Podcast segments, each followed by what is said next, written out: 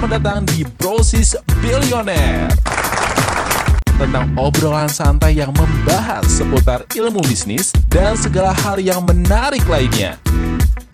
Dikemas dengan topik dari narasumber yang menginspirasi untuk Anda.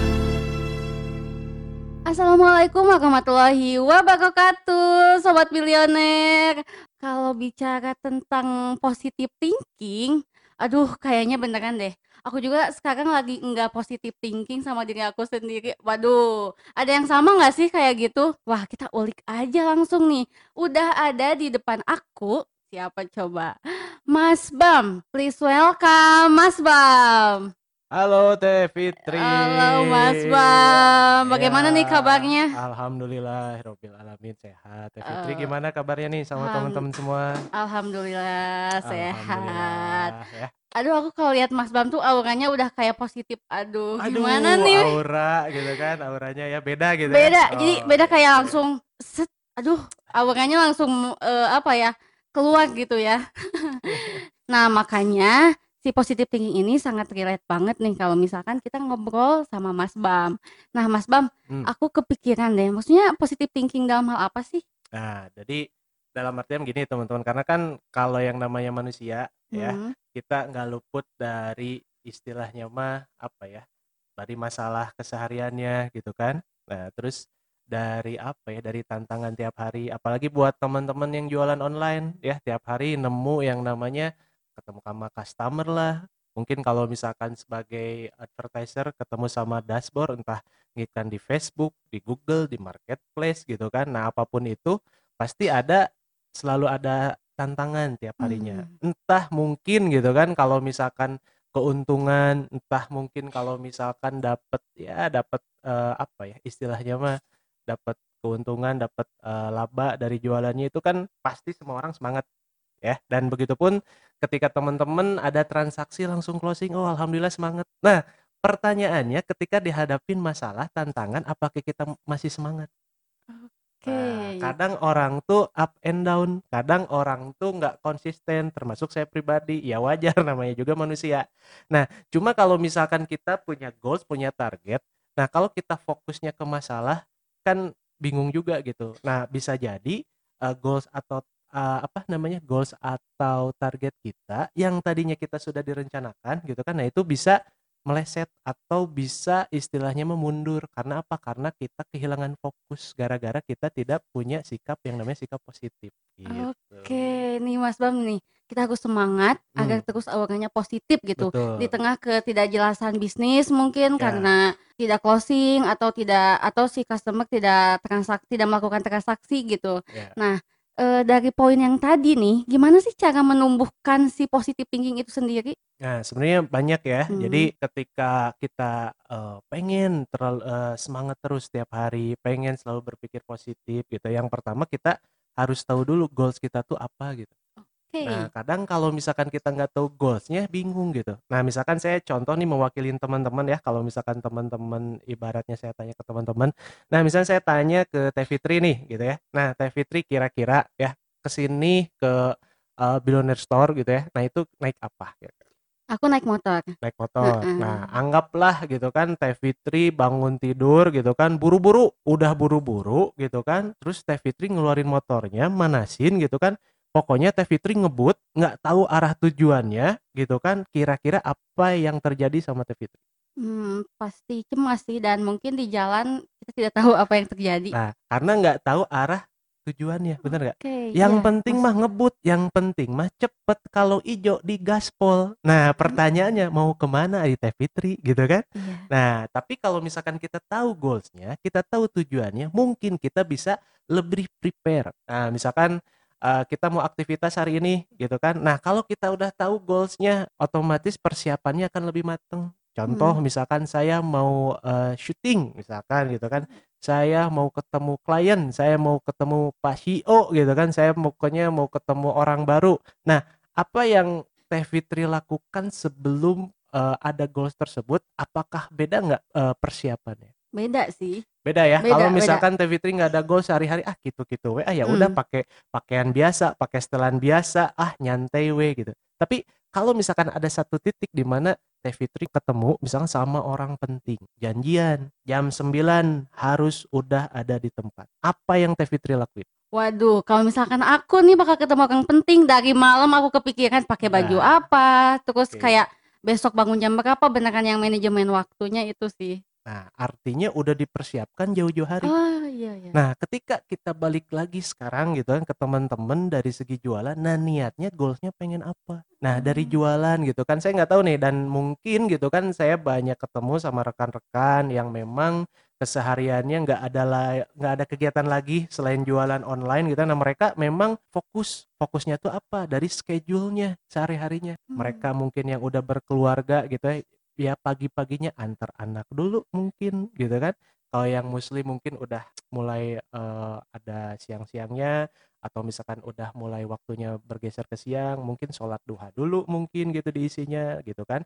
Nah terus melakukan aktivitas yang memang kesehariannya dia lakukan melayani konsumen lihat dashboard iklan gitu kan. Nah kalau kita nggak ada goals perharinya misalkan saya pengen ngechat deh ke konsumen 30 gitu. Tapi ketika siang sampai sorenya baru 10 nah otomatis kan ngejar gitu kan. Otomatis ngejar goals hariannya. Karena goals bulanan atau goals tahunan itu ditentukan oleh diruntutin gitu di breakdown kesehariannya seperti apa mingguannya seperti apa bulanannya seperti apa per tiga bulan per enam bulannya memang harus ada evaluasi dan kalau evaluasi itu jangan lama per hari dilihat kalau Hmm. teman-temannya misalkan ya sekarang eh, ngiklannya masih sendiri wayahna gitu kan Hmm. Nah, teman-teman harus belajar ngulik lagi gimana caranya misalkan dapat winning campaign kalau teman-teman pakai di Facebook. Kalau misalkan teman-teman main di marketplace, gimana caranya kata kuncinya cocok sehingga pas pencarian tuh gitu kan. Nah, teman-teman bisa winning juga di halaman pertamanya. Kalau teman-teman pakai Google Ads gitu kan, ya itu tadi teman-teman bisa banyak belajar dari praktisi-praktisi Google Ads. Nah, pertanyaannya teman-teman udah sejauh mana sekarang skill dan pengetahuannya? Otomatis ketika tiap hari ada targetan kitanya terus berkembang dan bertumbuh gitu kan. Nah, itu jadi akumulasi. Kalau ada peribahasa mengatakan gitu kan, ini kita harus belajar sama petani Teh Fitri. Oke, Nah, karena ada Bang? hukum yang namanya tabur tuai. Karena petani nggak tiba-tiba ya kalau bahasa Jermannya nggak ojol-ojol ya? Ojol-ojol nggak tiba-tiba gitu kan?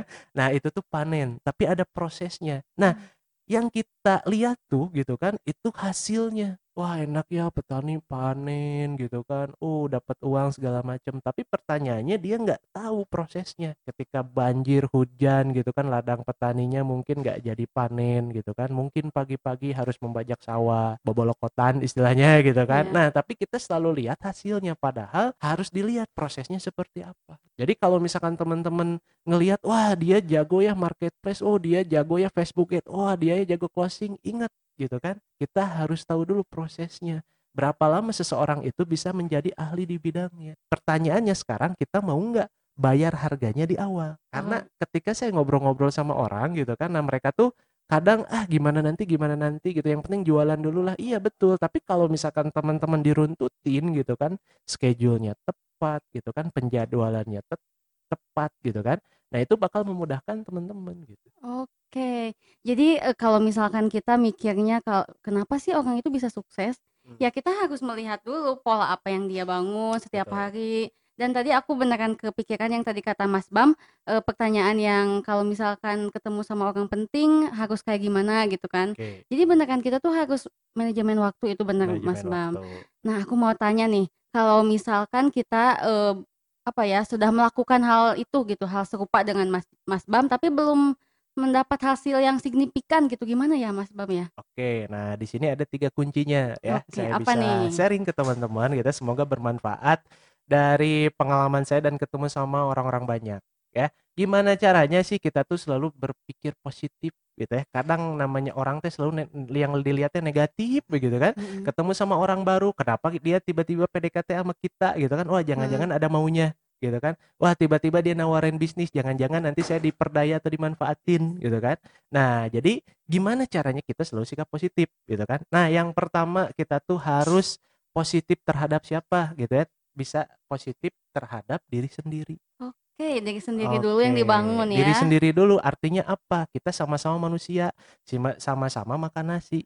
Kalau orang bisa jago ngiklan, jago jualan, jago closing, jago copywriting dan apa pun itu, nah kita percaya kita juga bisa. Cuma masalahnya kita mau nggak ngelewatin prosesnya. Mungkin orang mah di depan laptop tuh 3, 4 jam, 6 jam, 7 jam. Kita baru seha, se sejam aja mata udah sepet gitu kan mata mau main apa ya mau main game misalkan mau ke mana dulu. Nah itu tantangannya gitu. Nah pertanyaannya kalau misalkan kita pengen sejajar sama orang itu lakukan. Bahkan dua tiga kali lipat dari orang itu yang dilakukan. Kalau misalkan orangnya sering ketemu sama konsumen sehari dua tiga kali kita 5 sampai 10 kali biar apa? Biar pengalaman kita bertambah dibanding orang itu gitu. Hmm. oke jadi yang pertama tuh eh, positif terhadap diri sendiri. Kita tuh bisa gitu kadang kita tuh apa ya kadang kita suka minder kadang kita suka membandingkan orang yang memang sudah sukses gitu. Betul memang nggak ada ya salahnya kalau misalkan kita membandingkan sama seseorang yang udah sukses. Cuman gitu kan ada cumannya jangan sampai kita jadi minder. Tapi harus apa? Harus jadi kacamata bahwa oh orang itu sukses gara-gara apa tuh? Nah tiru itunya gitu. Bukan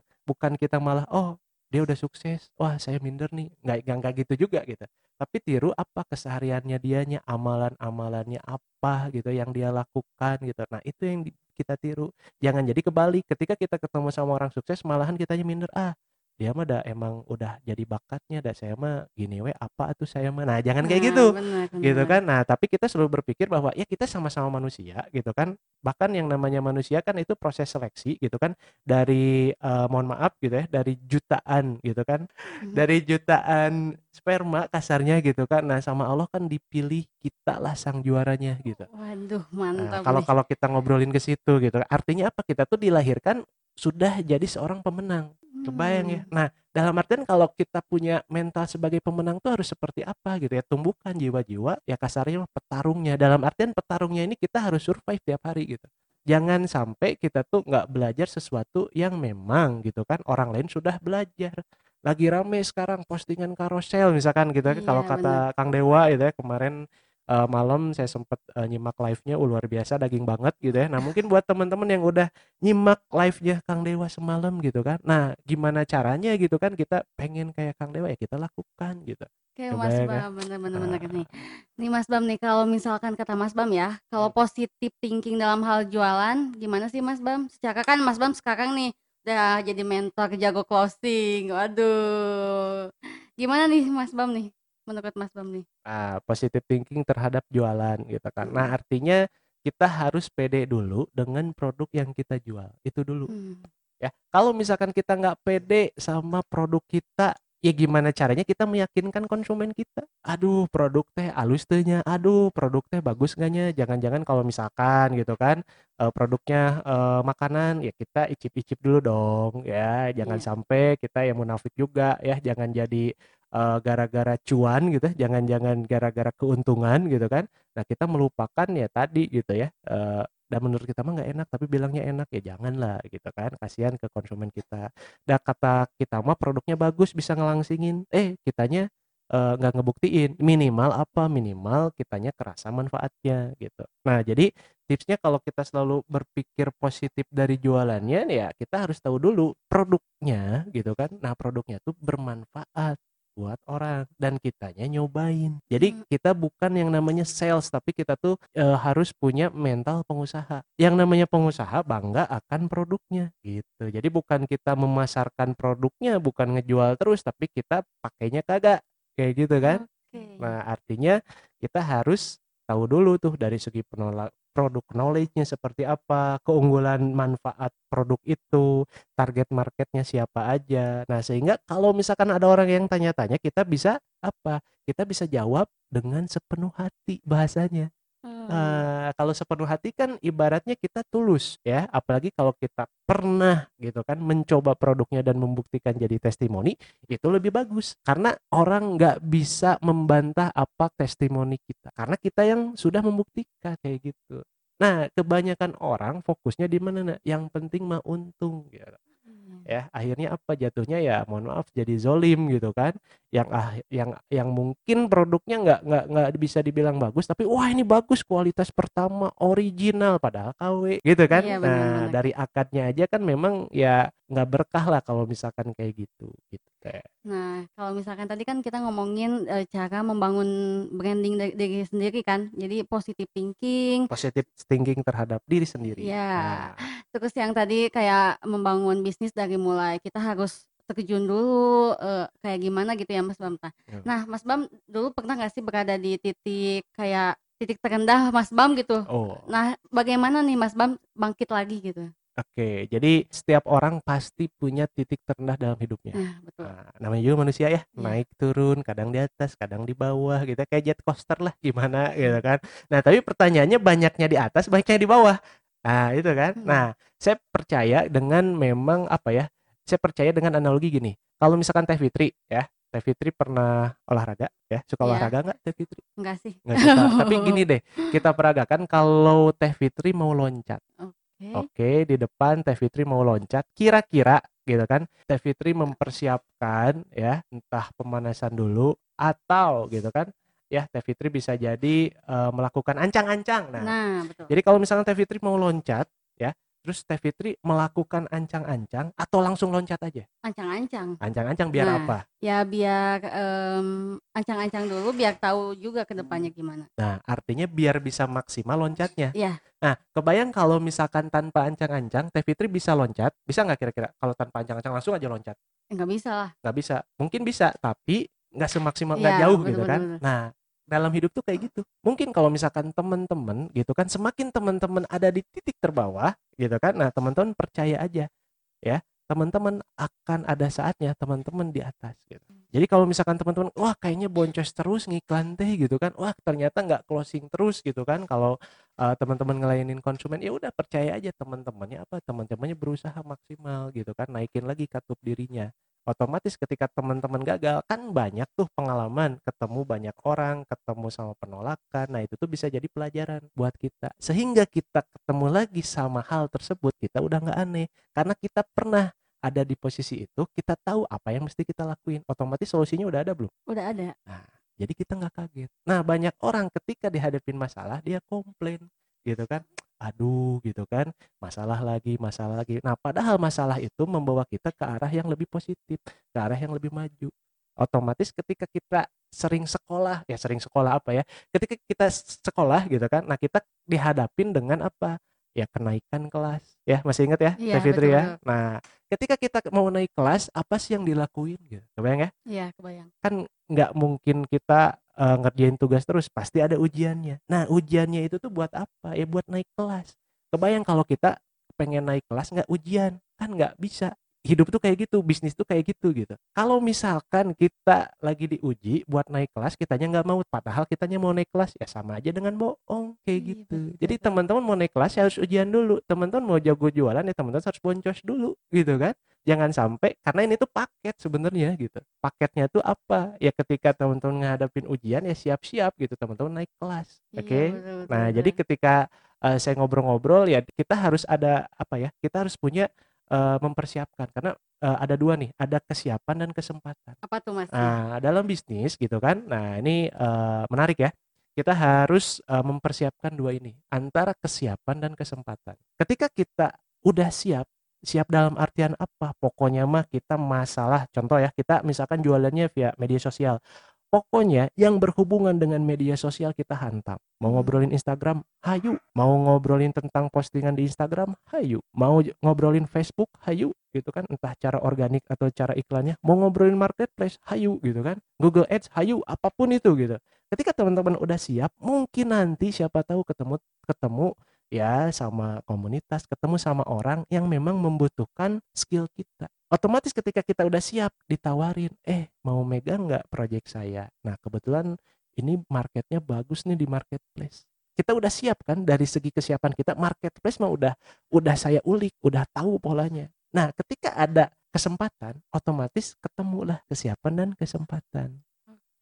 Nah, kebayang kalau misalkan kesempatan itu datang, kitanya nggak siap, ya kan? Ada project gitu kan, oh ini ngebagusin eh, marketplace, gimana nih cara promosinya gitu. Wah, justru itu saya belum belajar lewat. ada di Instagram gitu kan. Ini gimana cara ngiklan di Instagram ya? Kalau kita placementnya di uh, story Instagram gimana ya caranya? Aduh justru itu, eh saya teh belum belajar. Ini Hmm. gimana caranya kita ngiklan di Facebook Ads? Saya butuh banget produk saya dipromosikan di Facebook Ads gitu kan. Wah justru itu, eh saya ge boncos wae lah kumahanya carana. Nah nggak akan ketemu gitu kan. Jadi kalau misalkan kitanya nggak siap, kesempatan datang nggak ketemu. Kalau misalkan kita udah siap, nggak ada kesempatan yang nggak ketemu gitu. Tapi minimal ketika kita udah ada persiapan, mau kesempatannya datang kapan pun kita udah siap kayak gitu. Karena apa? Momentum itu bukan dicari tapi diciptakan kayak Oke, gitu. betul ya. Mas Bram, eh, ini tuh beneran kayak jadi sebu- sebuah pelajaran untuk Oh, yang Allah baru ya. memulai bisnis. Biasanya kan ada orang yang kayak lihat quotes bisnis, wah tertarik. Hmm. Atau ya baru niat gitu, tapi tidak pernah terlaksanakan gitu. Mhm. Nah, gimana sih caranya motivasi Mas Bam pada saat itu ketika mau memulai bisnis misalkan Hmm. jadi terlaksana gitu? Ka- Karena kebanyakan orang idenya banyak nih, Hmm. idenya bisnis ini, itu, itu, itu. Tapi setelah eksekusi ya mundur juga gitu. Nah, gimana Hmm. sih? Apa sih motivasinya? Jadi motiv motivasi saya sebenarnya sederhana gitu kan. Nah, bakat ya teh ya. Tahu ya bakat, Iya. bakatku butuh gitu. Jadi kalau misalkan teman-teman udah ada targetan, iya kan, teman-teman teh pengen eh, ketika itu kan saya mulai bisnis pas kuliah gitu kan. Nah, pertanyaannya gitu kan, teman-teman ya kalau ada di posisi saya kuliah teh butuh biaya ya. Kuliah tuh butuh apa operasional. Nah, pertanyaannya mau sampai kapan kita minta sama orang tua? Iya, kalau orang tua kita ada masih ada biayanya. Kalau enggak, oke, saya ngomong nih ke kaum milenial gitu, saya mewakili gitu kan. Anda hey yang main game aja gitu kan. Anda yang rebahan aja, nah bangun ya tidur Anda terlalu miring mungkin gitu kan belum sadar gitu ya. Nah, jadi waktu itu di posisi itu saya berpikir bahwa ya kita harus survive gitu ya.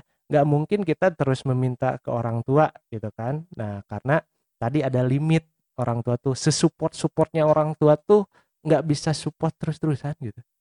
Kebayang? Ya uyuhan gitu ya, kalau kata orang Sunda mah udah bagus kamu teh dikuliahin gitu. Kamu minta yang aneh-aneh. Nah, banyak temen saya yang kayak gitu minta motor lah, minta mobil lah gitu kan. Nah itu kan kita nggak nggak ngelihat gitu perjuangan orang tua kita seperti apa gitu. Nah jadi kalau motivasinya sederhananya ya kalau saya pribadi ya saya harus berdiri di kaki sendiri gitu. Harus berdikari lah gitu kan. Hmm. Jangan sampai kita mengandalkan orang lain kayak gitu. Jadi eh, motivasinya sederhananya ya pokoknya kita harus sukses gitu. Kalau nggak sukses ya kebayang gitu karena eh, agak curhat juga jadinya gitu. Mama papa saya itu PNS dua-duanya Oh. yang namanya PNS kata orang sih enak ya emang Stabil ya enak hidupnya. stabil gitu tapi pertanyaannya ketika pensiun gitu kan nah fasilitas-fasilitas yang tadinya gitu kan pas menjabat dapat sekarang enggak gitu nah saya bandingin sama saudara saya teh ada adik mama saya gitu kan yang memang dia enggak di instansi gitu kan yang mungkin perjuangannya cuma jualan dan jualan gitu kan asetnya lebih besar daripada orang tua saya Wah, apa tuh? Wah, ternyata apa ya usaha lah gitu kan. Ya ya kita nggak nggak ya, ya kalau kerja ya mohon maaf ada ada ini ada limitnya gitu. Jadi saya baca referensi buku ya. Ini bagus banget buat teman-teman yang belum baca, boleh baca. Itu namanya buku The Cashflow Quadrant Hmm. karangan Robert Kiyosaki. Ya, jadi kalau buat teman-teman yang udah sempet baca coba ulas lagi buku itu. Ya, karena di buku itu di eh, apa? Ada yang namanya dua eh, kuadran, kuadran kiri dan kuadran kanan. Apa tuh, Mas? Nah, kalau kuadran kiri yang namanya paradigma umum. Ya, jadi kita kerja dapat penghasilan, kita kerja dapat penghasilan. Nah, pertanyaannya, tiap orang pasti nggak bisa terus-terusan kerja. Ada Betul. pensiun, Hmm? ada PHK, ada meninggal. Nah, pertanyaannya, ketika kita nggak kerja dapat nggak penghasilan? Enggak. Nah, itulah resiko di kuadran kiri, gitu kan? Nah, lebih lengkapnya teman-teman bisa baca ya eh, buku Cashflow Quadrant karangan Robert Kiyosaki. Robert Kiyosaki teh sakang gitu kan? Mm-mm. Nah itu penasehat keuangannya Bill Gates salah satu orang terkaya di dunia gitu kan. Nah Wow. ini Robert Kiyosaki itu salah satu uh, penasehat keuangannya Bill Gates.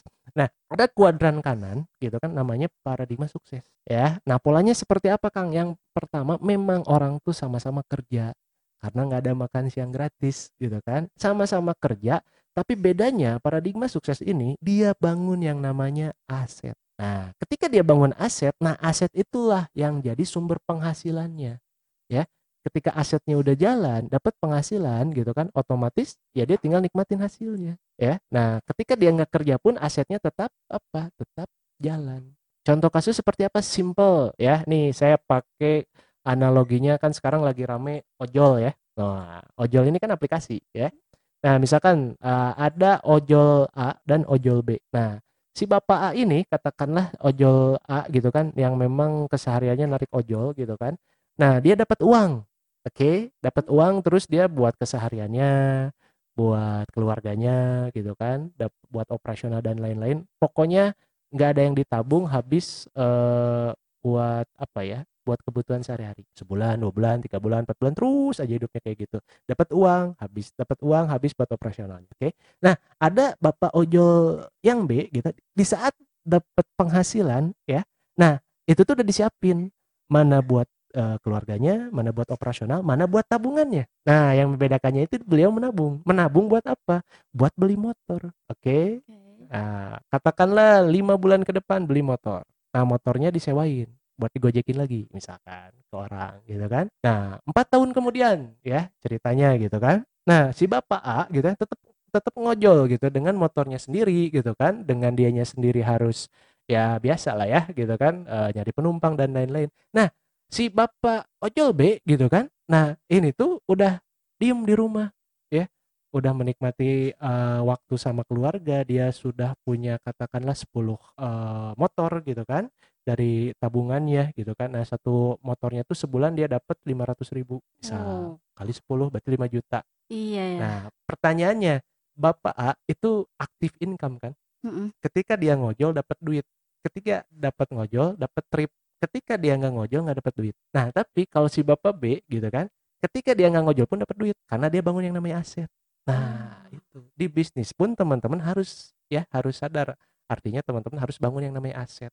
Nah, asetnya apa? Aset digital gitu kan. Nah, jadi aset digital kayak gimana gitu ya, gampangnya tuh nomor handphone konsumen, emailnya gitu kan. Nah, itu tuh aset digital ya. Jangan sampai teman-teman fokusnya ke yang apa? Ke yang memang nggak ada kontrol dalam diri kita. Contohnya apa? Followers, Instagram, hmm. Facebook itu kan under control kita, nggak nggak nggak di nggak nggak nggak di nggak dikontrol dalam diri kita gitu. Iya, kalau misalkan Instagramnya ngeheng gimana? Nggak bisa login gimana? Kita nggak bisa sapa-sapaan sama follower kita. Tapi kalau misalnya nomor handphone, nomor email, pixel, nah ini ya pixel Facebook buat ngiklan teman-teman hati-hati gitu kan. Kalau misalnya kita nggak nggak nggak punya itu ya sudahlah gitu. Tapi kalau nomor handphone ya kita ada database gitu, gitu kayak Kang Deo, uh ngeri banget databasenya gitu, bahkan bisa sampai ya ratusan ribu bahkan bisa jutaan gitu wow. gitu databasenya otomatis kalau beliau launching gitu kan ya otomatis pasti booming gitu. Karena karena apa ya? Ya amunisinya udah ada gitu. Marketnya udah ada gitu. Kayak gitu. Aduh saya langsung bengong-bengong aduh sampai kayak ilmunya mana dulu yang mau saya terapin? Nah, nah iya. nih Mas Bam nah, hmm. kalau kita kan sudah melakukan pola dan konsep yang Mas Bam lakukan ya yang tadi ya. Nah ada juga ketika orang udah berhasil, tapi terus positif thinking gitu bahwa income dia tidak akan pernah menurun dan lain-lain. Nah, gimana sih cara menyikapinya gitu? Oke, nah jadi bisa jadi kita harus meluaskan niatnya.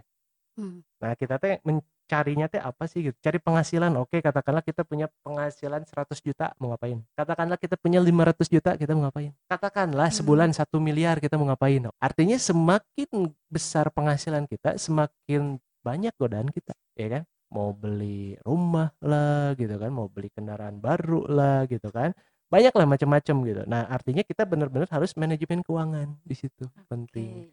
Karena ya tadi apalagi yang cowok gitu kan? Uh ini hati-hati banget gitu kan nah bisa dibilang apa cowok tuh harta tahta dan wanita uh hmm Iya kan? Nah, ini kan umum gitu kan. Nah, ini umum gitu. Jadi kalau misalkan hartanya udah ada, apalagi kalau dari segi bisnis, oh bisnisnya udah besar, nah mungkin takutnya gitu ya. Nah, keplesetnya karena wanita tadi bahaya. Halo kaum laki-laki gitu kan. Nah, ini jangan sampai ketika kita lagi berjuang gitu kan kita ya fight sama pasangan kita eh ketika kita udah sukses dilupakan pasangannya cari yang baru. Wah bahaya gitu kan.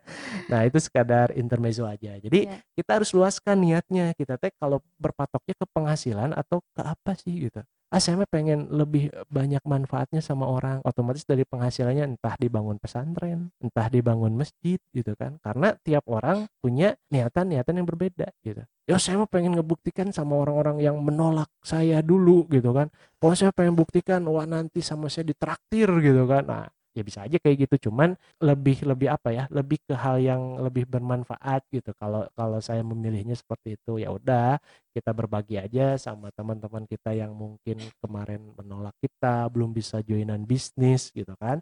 Ya ya udah kita doakan aja. Dan kalau perlu ya kita kalau orangnya bagus gitu ya ya kita kasih peluangnya gitu. Jadi kita tidak mencari eh sorry bukan kita ngasih ikannya tapi kita kasihlah kailnya gitu. Karena kalau misalnya kita kasih ikannya ya kasih duit gitu kan. Nih nih gua gua, uh, but, lu butuh duit berapa gua ada gitu. Nah otomatis itu bakal kejadian terus menerus bulan depannya oh gua nggak ada. Lu kan udah sukses minjem dong gitu ya kan. Terus yeah. tiga bulan kemudian wah ini mau lebaran nih gua minjem dong gitu. Yang kemarin aja nggak dibayar gitu. Nah, tapi kalau ketika kita punya keahlian, katakanlah kita bisa jago iklan, jago Facebook, jago Instagram dan lain sebagainya, kita kasih tahu tuh ilmu itu. Dan ketika teman kita tadi mungkin udah tahu polanya dan dia bisa praktekkan ya di bisnis-bisnis dia. Nah, artinya apa? Ilmu kita bermanfaat. Wah, luar biasa sekali Mas Bam nih. Mas Bam nih, ada ya. kan statement kayak kalau berpikir positif akan menghasilkan output yang positif. Betul. Nah, menurut Mas, Mas Bam gimana nih? Betul. Betul. Karena uh, ucapan kita adalah doa.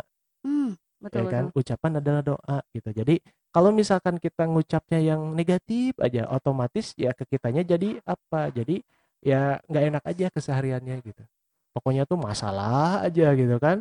Mau Senin, Selasa, Rabu, Kamis, Jumat, Sabtu, Minggu masalah, hoi hayo gitu. Tapi kalau misalkan kitanya selalu positif, kita nemu tantangan pun disenyumin gitu oh berarti kita mau naik kelas nih nah jadi beda gitu karena orang tuh ada dua sisi kan positif negatif nah tergantung kita fokusnya ke mana kasarnya kita fokus ke masalahnya atau fokus cari solusinya gitu. karena saya yakin tiap masalah pasti ada solusinya nah pertanyaannya orangnya ketika nemu solusi nah langsung dieksekusi nggak gitu nah biasanya orang tuh ya mending mending gitu ah ntar aja ah, ntar aja wah keburu atau konsumen kita diambil sama orang misalkan gitu nah kayak gitu nih mas mas bam nih hmm. ini kan sering ke kejadian juga ya sama hmm. orang yang kayak dia tuh lagi bisnis yeah. kayak akan beralih bisnisnya gitu oke okay. jadi dia tuh uh, ingin membangun lagi apa ya membangun lagi brand yang baru. Mm-hmm. Nah si positive thinking itu bisa masuk gak sih di sana? Bisa, cuman memang ini uh, kita harus tahu dulu nih. Oh ada peluang bagus. Oh kita positif misalkan. Wah artinya apa market baru terus apa peluang baru gitu. Nah pertanyaannya kitanya sanggup nggak? Jangan sampai kita positif positif kitanya nggak sanggup. Hmm. Istilahnya kita mau menambah bisnis lagi, tapi kita kekurangan tim. Alhasil bukannya kita malah positif, kitanya jadi bingung ya, bingung. Aduh, artinya kan kita harus e, membagi waktu kita dengan kalau misalkan kita punya bisnis yang sebelumnya, nah kita harus berbagi waktu. Nah kitanya sanggup nggak di situ? Hmm. Jangan sampai mentang-mentang tadi, oh saya sudah siap nih saya udah punya siap kesempatan datang terus menerus eh jangan sampai kita apa ya kalau kata orang Sunda mah dirauku siku gitu ya. Nah hmm. apa tuh dirauku siku jadi kita ngambil semua peluangnya tanpa kita uh, apa ya kita perhitungkan jangka panjangnya seperti apa. Kalau misalkan kita nggak sanggup sendiri ya cari tim ya kerjasama gitu. Jangan digarap sendiri. Oke kita punya kesiapan tapi kalau kesempatannya datang kitanya kitanya uh, apa ya nggak uh, sempat buat memanage waktunya ya mending kita cari tim gitu buat delegasi gitu. Ya minimal kita bisa ngontrol lah gitu nggak nggak ngelepas kayak gitu. Oke nih. Nih Mas Bam tadi kan kita ngomongin tentang uh, berpikir positif ya. Betul. Nah menurut Mas Bam ada nggak sih pikiran negatif yang setidaknya itu bisa membuat maju gitu? Ketika mungkin misalkan kita udah keasikan WFH nih. Hmm. terus kayak ih ngapain nih uh, Maksudnya nggak nggak produktif gitu kan. Oke. Nah itu kan ada juga pikiran negatif yang ya udahlah nggak apa-apa uh, diem aja. Tapi kita sambil bisnis. Nah ada nggak sih uh, pikiran negatif yang kata Mas Bam itu bisa menguntungkan juga gitu? Ah, mungkin lebih tepatnya bukan uh, pikiran negatif ya kan, tapi kondisi di mana stuck gitu ya, kondisi negatif lah bukan pikiran negatif ya. Kondisi negatif itu dalam artian kita biasanya ketemu sama orang ya, ini harus di rumah biasanya kita ngobrol tuh langsung gitu ini harus chattingan gitu. Nah itu kan kondisi negatif kondisi di mana kita belum terbiasa. Nah alhasil kita harus ada apa? Kuncinya adaptasi gitu. Nah ketika adaptasi otomatis nanti kita ketemu polanya. Polanya tuh oh ternyata kalau di rumah tuh kayak gini ya gitu kan ribet gitu kan. Terus yang asalnya nggak ada kerja kita harus tiba-tiba jadi kerjaan gitu kan. Lah apalah gitu kan. Nah biasanya kita fokus ke kerjaan. Nah otomatis kita mikir juga wah ternyata di rumah banyak waktu. Nah itulah si berpikir positif tadi muncul ketika apa? Ketika ngelihat peluangnya gitu wah berarti bisa nih saya sambil bisnis, bisa nih saya sambil bisnis online. Nah, jadi ketika ada gitu kan di satu sisi eh, apa namanya situasinya dalam kondisi yang negatif, dalam artian kita nggak bisa ngapa-ngapain atau di luar kendali kita, yang kita lakukan apa? Adaptasi. Adaptasi dulu. Apakah kita bisa menyesuaikan? Kalau emang kita bisa menyesuaikan, otomatis kita udah tahu nih polanya bakal seperti apa kalau di rumah tadi. Nah, kalau misalkan kita udah tahu polanya di rumah, ya pola-pola kita waktu senggangnya kapan, kita bisa manfaatin tuh luang eh, waktu luang kita bisa baca buku, lihat video-video YouTube yang bermanfaat gitu kan. Nah, di situlah nanti kita bisa jadikan itu sebuah apa ya, sebuah peluang ya di saat kondisinya stuck negatif tapi kita nemukan solusi. Oke nih Mas Mas Bam, kalau misalkan kita kan sedang menjalani bisnis ya, tentu Hmm. aja se- kayak ada kendala, terus atau bisnis yang asalnya income-nya besar jadi bangkrut dan lain-lain. Nah, apa apa aja sih yang Mas tanamkan pada saat itu ketika Mas Bam merasa di posisi yang sedang ga- gagal gitu? Oke, jadi positif terhadap kegagalan ya. Iya. Nah, jadi ketika kita ngadapin sebuah kegagalan atau kita lagi dihadapin sama cobaan gitu kan. Nah, kita berpikirnya tadi gitu kan, kalau positifnya apa? Kita tuh kan tadi mau naik kelas gitu kan. Otomatis kita harus apa? Harus bersyukur ya. Tuhan Allah ngasih cobaan di kita saat ini. Saat ini tuh entah kita masih kerja, entah kita berombol keluarga atau sudah berkeluarga, istilahnya mah di- dikasih cobaan sekarang gitu. Daripada nanti-nanti gitu ya, kitanya nggak tahu kondisi sedang apa gitu kan. Nah, kita bersyukur kalau misalkan eh, kitanya harus eh, berpikir positif terhadap eh, kegagalan tadi gitu kan, otomatis kita bisa evaluasi ya apa yang selama ini kita kerjakan bisa jadi kurang tepat atau salah strateginya. Ya, misalkan teman-teman lagi eh, ngiklan Facebook Ads tapi memang belum dapat yang namanya winning campaign gitu kan. Nah, bisa jadi itu kan banyak faktor. Copywritingnya kurang bagus, ads copy-nya kurang bagus, ya interestnya kurang bagus. Itu contoh yang Facebook Ads gitu kan. Nah, apa pun ketika teman-teman gagal berpikir positifnya apa? Teman-teman bisa naik kelas. Teman-teman bisa evaluasi, teman-teman bisa belajar lagi apa nih kekurangan kita sehingga kita gagal gitu. Nah, gimana caranya untuk bangkitnya gitu. Nah, kita lihat siapa aja nih yang sudah melakukan di bidang itu gitu. Otomatis kita kalau sebagai pemain Facebook Ads misalkan gitu kan kita cari orang-orang yang memang jago di Facebook Ads. Siapa aja ya cari gitu. Kebayang ya?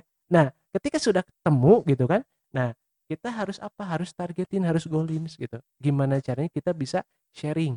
Entah beli bukunya entah ikut beli e-course-nya atau ikut workshopnya ya. Jadi istilahnya ketika kita nemu kegagalan pasti ada solusinya. Nah solusinya itu tadi gitu ketika kita belum jago di iklan nah cari siapa yang jago di iklan.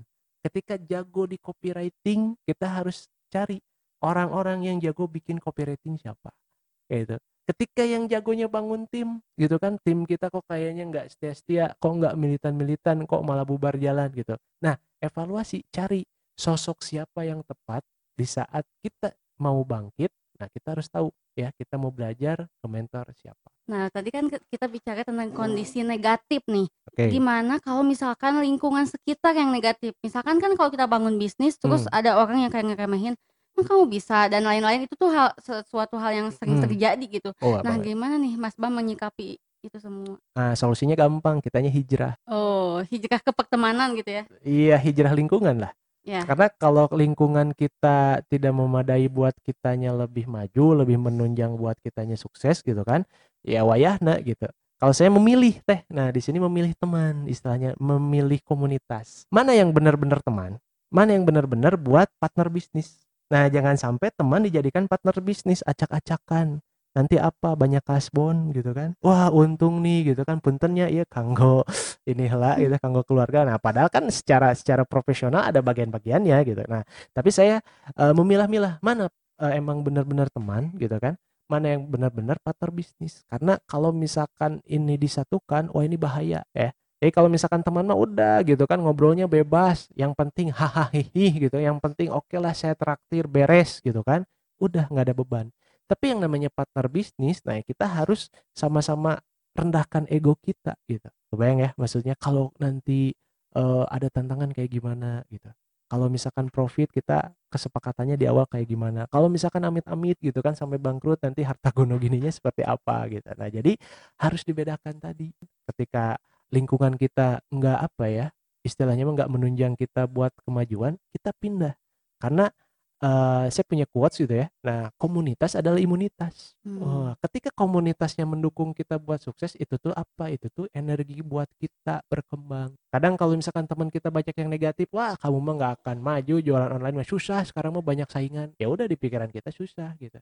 Tapi coba kita masuk ke seminar-seminar bisnis, ya, ke workshop-workshop, ya, buku-buku positif, ya, ya, seperti ada di Billionaire Store gitu kan. Nah, Hmm. ya teman-teman bisa belajar gitu. Ternyata orang sukses tuh gitu kan, mereka sudah ada polanya ya sudah dibagikan bahkan di buku-buku. Nah, tinggal teman-teman apa? Teman-teman pelajari polanya ya. Tadi disiplin waktunya, kapan mau belajarnya, kayak gitu. Jadi sebenarnya nggak ada nggak ada nggak ada apa nggak ada alasan kalau untuk di dunia zaman sekarang gitu, karena sudah disediakan semua fasilitasnya gitu ya. Kita nggak bisa ketemu sama orang bisa live Iya benar. ya kan? Kita misalkan nggak bisa eh, ke sana kemari gitu kan bisa chatting dan lain sebagainya. Nah tinggal di kitanya bisa nggak adaptasinya gitu. Ketika kita udah bisa adaptasi gitu kan otomatis kita sudah bisa apa? Sudah bisa eh, menerima kondisinya. Kayak gini nih WFH kita.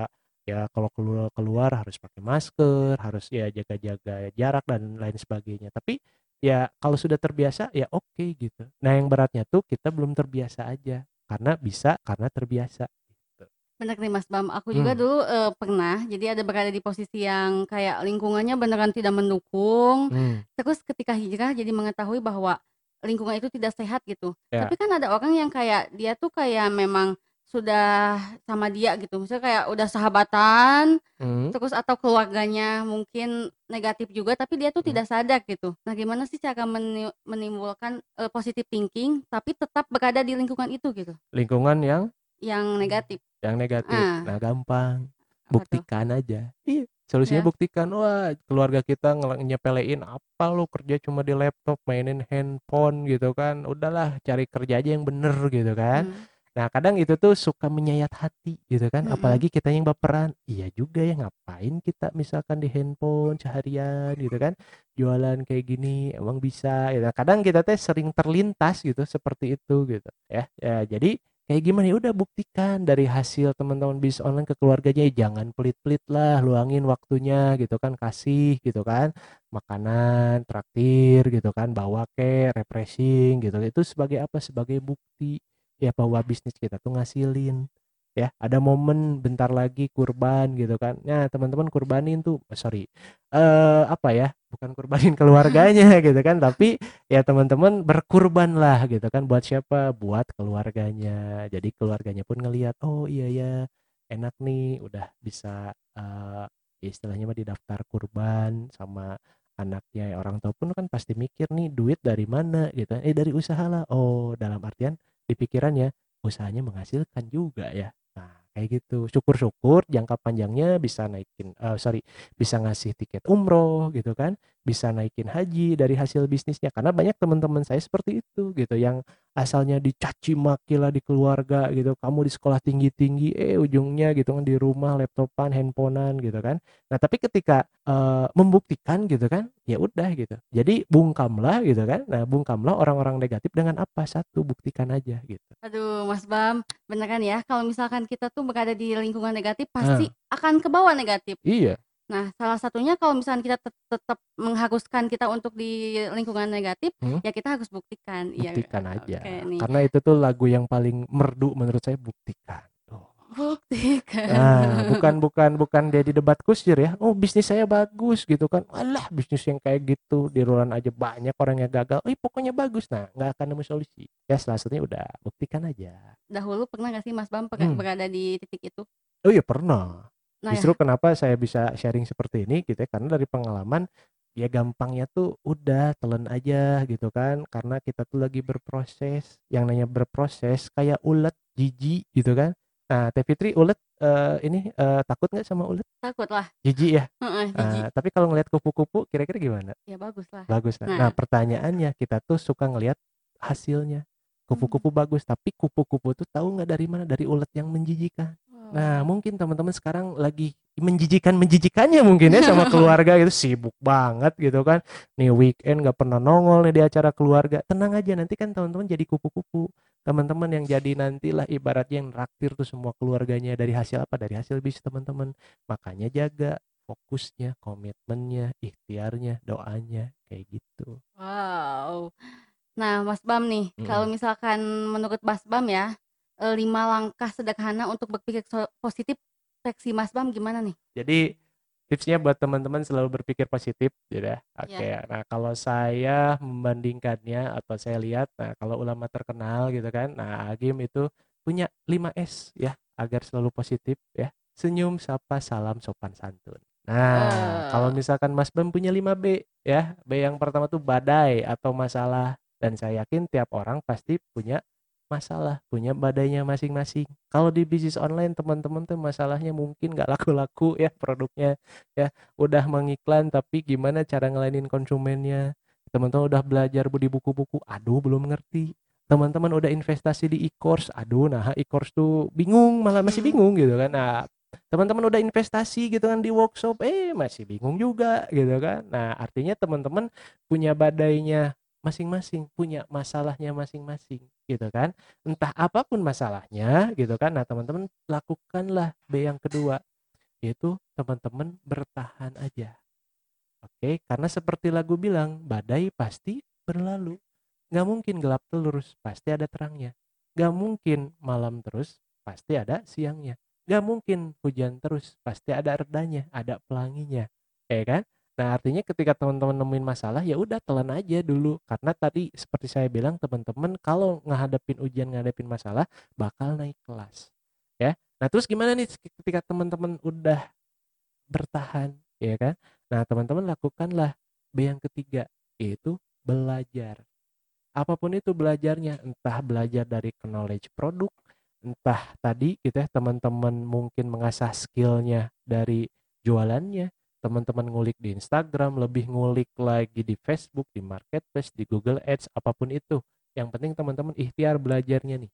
Oke.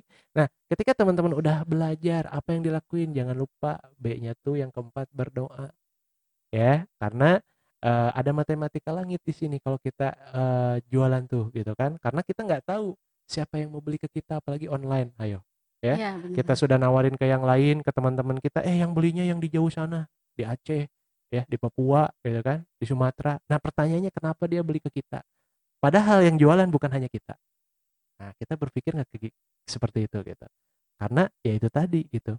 Kita sudah berusaha kita berdoa ya itu tadi. Rezeki mah nggak akan pernah ketuker kayak gitu ya. Jadi ketika teman-teman udah nemuin yang namanya masalah teman-teman bertahan aja. Ketika teman-teman udah bertahan belajarlah upgrade diri upgrade ilmu upgrade skill apa pun itu teman-teman perbaikin oke? Nah terus teman-teman ketika udah belajar tem- ya teman-teman eh, serahkanlah pada di atas itu berdoa ya. Semoga dengan ikhtiar teman-teman itu bisa jadi jalan dan wasilah buat bisnis teman-teman lebih berkembang lagi ya kan? Dan yang B yang terakhir ketika teman-teman udah tadi ngelewatin masalah ya udah bertahan udah belajar udah berdoa ya B terakhir tuh B yang kelima adalah berkah. Dan saya percaya gitu kan Allah Tuhan itu enggak tidur ya. Allah tahu hambanya siapa yang berusaha semaksimal mungkin. Jadi buat teman-teman yang mungkin sekarang udah berusaha maksimal belum ada hasilnya ingat ya teman-teman lagi diuji gitu kan. Teman-teman belum waktunya atau belum pantas. Nah ketika kita sudah memantaskan diri ya kan sudah teman-teman tadi punya kesiapan yang maksimal otomatis berkah itu akan datang indah pada waktunya. Kayak gitu Teh Fitri Wah, setuju Mas Bam nih. Jadi ke- ketika kita mungkin sedang mengalami krisis positive thinking ya, bisa di. Eh, eh, Nah, kata Mas Bam tadi 5B ya. hmm, Belajar, berdoa, terus eh, berusaha, badai. Nah, badai badai, masalah badai masalah. Nah, si badai masalah ini kan selalu menjadi kayak apa ya? Kayak, kayak siklus yang berulang kan? Hmm, Nah, kayak misalkan nih buat teman-teman yang saat ini beneran yang kayak aduh, kenapa usaha saya tidak tidak selaku orang lain atau misal, misalkan pikiran negatif yang setiap hari selalu ada gitu kan ya. Nah, buat teman-teman nih sekarang yang lagi mungkin sedang krisis eh, positive thinking kali ya, ketika semua orang tidak mendukung teman-teman, baik itu dari keluarga atau dari lingkungan teman-teman, eee, Mas Bam tadi udah kayak paparin semuanya, tapi kan di balik itu semua juga Mas Bam ngasih tahu bahwa kita itu harus 5B ya, berusaha, berdoa, terus tadi belajar, terus satu lagi badai ya? Nah, berkah Oh ya berkah. terakhir Nah, ya. ketika semua ini kan tidak akan, apa ya, tidak akan balance apabila kita tidak berkah kali ya. Nah yang Betul. kelima itu badai nih teman-teman. Jadi seorang Mas Bam sekarang yang seorang mentor jago closing juga pernah mengalami badai itu sendiri. Nah jadi ketika kita me apa ya, ketika kita sekarang menerima badai itu, ini akan menjadi berakhir dan, eee, kita akan naik kelas gitu kan. Apalagi kan kalau misalkan bicara tentang bisnis online kayak gitu, atau bisnis yang teman-teman la sedang jalanin itu kan kaitannya dengan ini ya, matematika langit ya yang kata Nah, iya. kata-kata Mas Bam itu ya. Betul betul. Nah Mas Bam, setidaknya kan kalau kita misalkan berada di lingkungan yang negatif ya Mas Bam, pasti ada hal positif di dalamnya kan? Nah bagaimana sih kalau kita, eee, positif terhadap orang lain? Nah Mas Bam gimana sih? Oke, jadi ini, eee, nyambung tadi ya. Tadi, Iya. eee, pertama kan, eee, positif terhadap diri sendiri. Nah, yang kedua ini positif terhadap orang lain. Nah, siapa tahu kita tuh dapet info peluang bisnis dari orang lain. Kadang kita nggak tahu gitu, ya. Nah, misalkan teman-teman lagi ketemu sama orang terus janjian, "Eh, nih saya ada peluang usaha," ya. Nah, siapa tahu ini bisa jalan rezeki kamu, gitu kan. Nah, bisa jadi kita tipe orang ada 2 nih, kitanya menyambut positif peluang itu, atau kita negatif gitu, ya. Oh, jangan-jangan teman kita memanfaatkan kita nih. Mmm. Jangan-jangan ini bisnisnya tipu menipu nih. Nah, jadi tergantung nih kita mau jadi yang mana gitu. Nah, kalau saran saya teman-teman dihadapkan sama peluang, teman-teman lihat dulu fakta dan data datanya seperti apa, gitu kan. Nah, bisa jadi itu jalan teman-teman. Ketika teman-teman pengen berbisnis ditawarin nih jadi partnership billionaire store misalkan gitu ya. Nah, di sini tuh dibimbing langsung loh ya sama teman-teman gitu kan, sama mentor-mentor, eee, VIP partnernya gitu kan. Nah, di sini, eee, teman-teman lalu ya bilangnya, "Wah, saya mah nggak bakat jualan mah," gitu. "Wah, saya mah nggak bakat kalau misalkan jualan buku kayak gitu dan lain sebagainya." Nah, teman-teman udah negatif duluan gitu kan. Nah, tapi kalau misalkan teman-temannya memang positif tadi gitu kan, nah itu bisa jadi jalannya gitu. Karena saya nggak tahu gitu kan, ya Allah Tuhan Maha membolak-balikan hati, kayak gitu. Ya bisa aja misalkan, eee, teman-teman, eee, nggak ketemu sama orang yang menawarkan, kan bisa jadi gitu kan. Entah sakit gitu kan, atau awalnya nggak kenal gitu kan. Nah, tapi tiba-tiba langsung ditawarin peluang usaha. Nah, saran saya teman-teman jangan telan mentah-mentah, tapi cross check peluang usahanya seperti apa. Kalau memang sudah cukup dengan fakta dan data, nggak ada salahnya kita coba. Karena bisa jadi itu sebuah peluang. Yaitu jangan sampai kita tuh menolak dulu, jangan sampai kita juga mengiyakan dulu gitu. Tapi kita benar-benar saringnya saring peluangnya sesuai fakta dan data. Kalau misalkan emang, eee, sesuai gitu ya dengan kriteria kita, ya udah nggak apa-apa bismillah coba aja, kayak gitu. Wah teman-teman, aduh beneran yang kita ngobrol ini nggak kerasa udah sampai di penghujung acara aja nih Mas Bam. Aku sebagai yang tadi nyimak ngerasa kurang nih kayaknya. Kurang, oh, Wah, sama nah saya juga nggak kerasa tuh ya, udah. nah kalau misalkan teman-teman yang ngerasa kurang juga atau pengen sharing lagi nih sama Mas Bam, apa sih Instagramnya? Coba. Instagramnya @mas.bams double S. Oh, mas.bams. Nah siap-siap nih udah ini pasti banjir eh, ini ya eh, di DM ke Mas Bam. Siap siap, boleh boleh. Oke, Mas Bam nerima ini kan, nerima kayak misalkan masukan dan lain-lain gitu? Oh, jangankan masukan curhat aja saya ladenin gitu Oke, ya. Mas Bam, Oke. nanti setelah ini mungkin aku bakal curhat ke Mas Bam. Siap siap siap siap, boleh. Oke boleh, deh, boleh. Mas Bam, makasih banget ya udah datang ke studio kami nih, Proses Billionaire Podcast ini. Oke. Pokoknya jangan kapok-kapok buat datang ke sini lagi, berbagi Siap. ilmu tentang mungkin tentang nanti tentang strategi closing dan lain-lain ya. Oke, coming soon ya. Coming soon Ah, dong, Wong. Nah, teman-teman bagi teman-teman yang masih belum puas dengan Mas Bam, nanti mungkin kita akan adakan lagi bersama Mas Bam ya. Sobat Bilioner, jangan lupa pantengin terus Proses Bilioner Podcast tentunya dengan tema yang menarik dan pemateri yang luar biasa. Saya Fitri, pamit undur diri. Wassalamualaikum warahmatullahi wabarakatuh.